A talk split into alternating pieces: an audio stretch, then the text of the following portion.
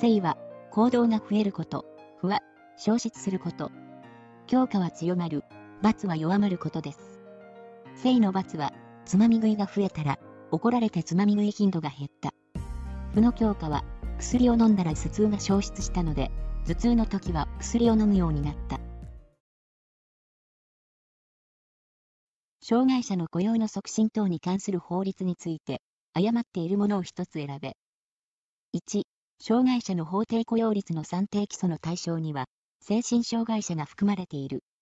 2、募集、採用、賃金、教育訓練及び福利厚生施設の利用について、障害者であることを理由とする差別が禁止されている。3、事業主は、採用試験の合理的配慮として、例えば、視覚障害者に対して、展示や音声などで、障害の特性に応じた必要な措置を行う。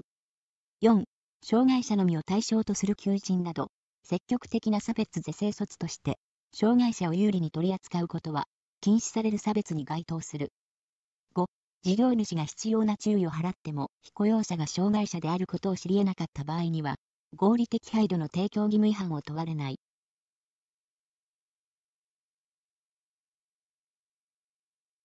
正解は、4、障害者のみを対象とする求人など、積極的な差別是正措置として、障害者を有利に取り扱うことは、禁止される差別に該当する。肯定的措置は差別に当たらない。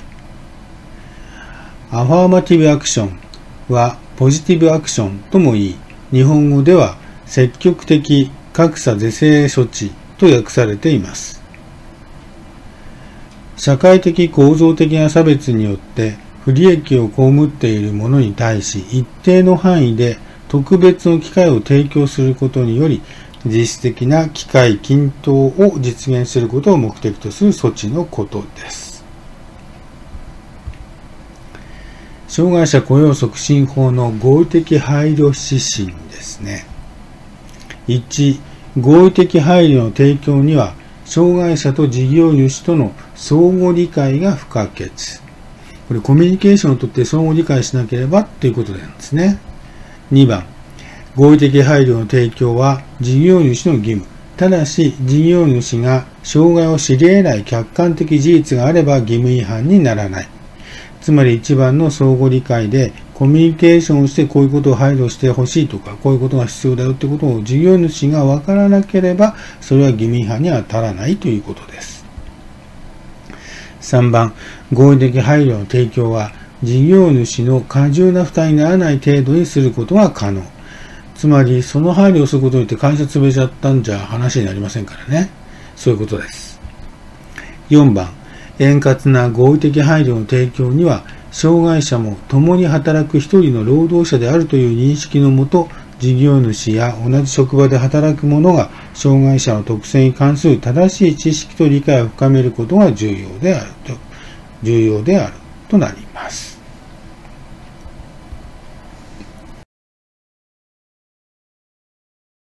オペラント条件付けで、逃避学習や回避学習を最も成立させやすいものとして、正しいものを一つ選べ。1、性の罰。2、負の罰。3、性の強化。4、負の強化。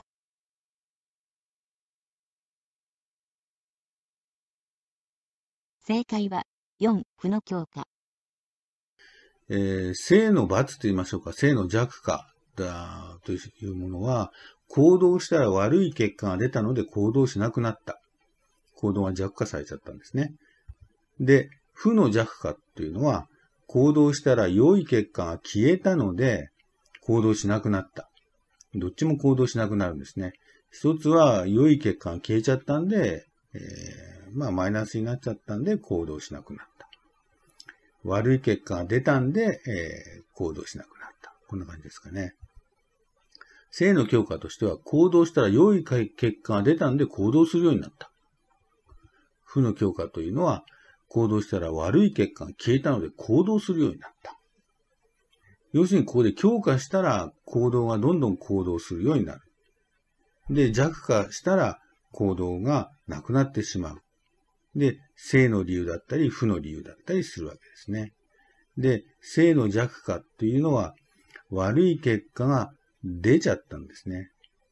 生っていうのは出るみたいな感じですね。悪い結果が出る。負っていうのは負が消えちゃっていくって、良い結果が消える。生っていうのは良い結果が出た。そんな感じでしょうか。悪い結果が出たり、良い結果が出たりっていうのは生っていうことになります。消えたっていうのは負ですね。消えたことによって行動が弱化された。消えたことによって行動が強化された。っていうような、そんな感じでしょうか。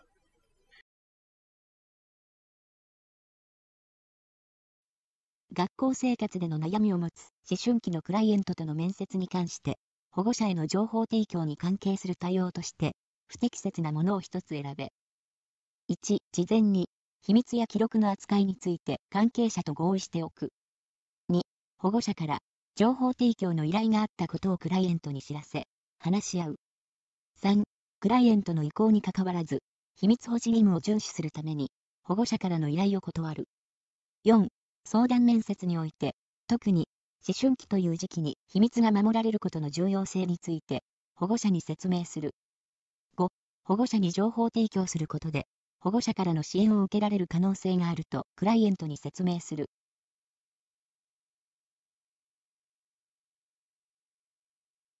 正解は、3、クライエントの意向にかかわらず、秘密保持義務を遵守するために、保護者からの依頼を断る。これは大体わかりますかね。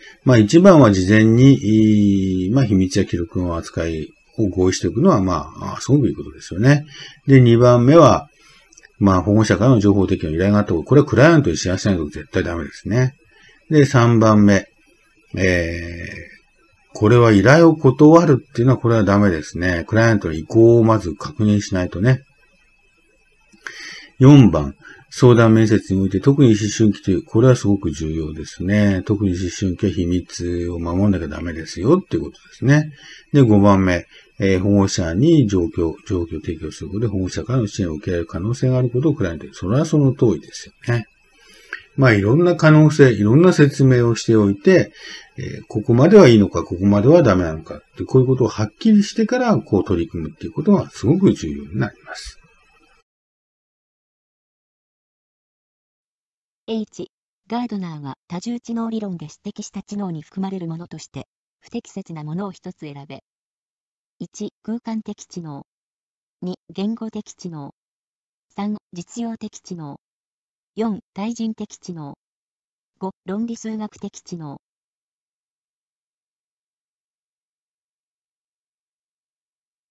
正解は、3. 実用的知能。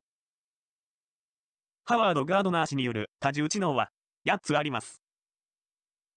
音楽・リズム知能、メロディーやリズム、音質を認識。対人的知能、他人の気持ちや感情を見分ける知能。論理・数学的知能、論知的なパターンや抽象的な概念の知能。博物学的知能、周りの事象の違いや共通点を見つける知能。視覚・空間的知能、空間を的確に認識したり、転換させる知能。内省的知能、自分自身について正確に把握し行動を起こせる知能。言語・語学知能、言葉を効果的に使いこなす知能。身体・運動感覚知能、体で表現したり手で作ったりする知能。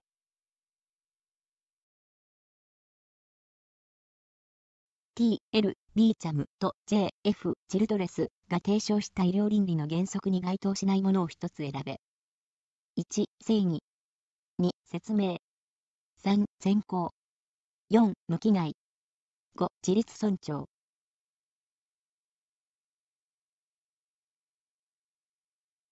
正解は、2. 説明。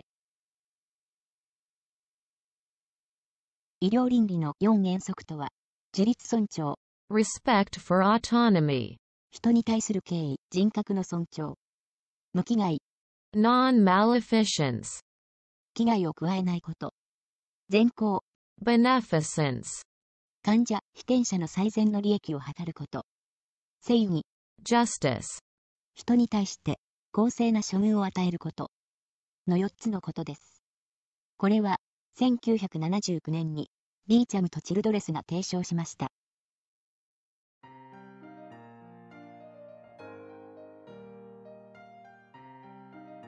正は行動が増えること。負は消失すること。強化は強まる、罰は弱まることです。性の罰は、つまみ食いが増えたら、怒られてつまみ食い頻度が減った。負の強化は、薬を飲んだら頭痛が消失したので、頭痛の時は薬を飲むようになった。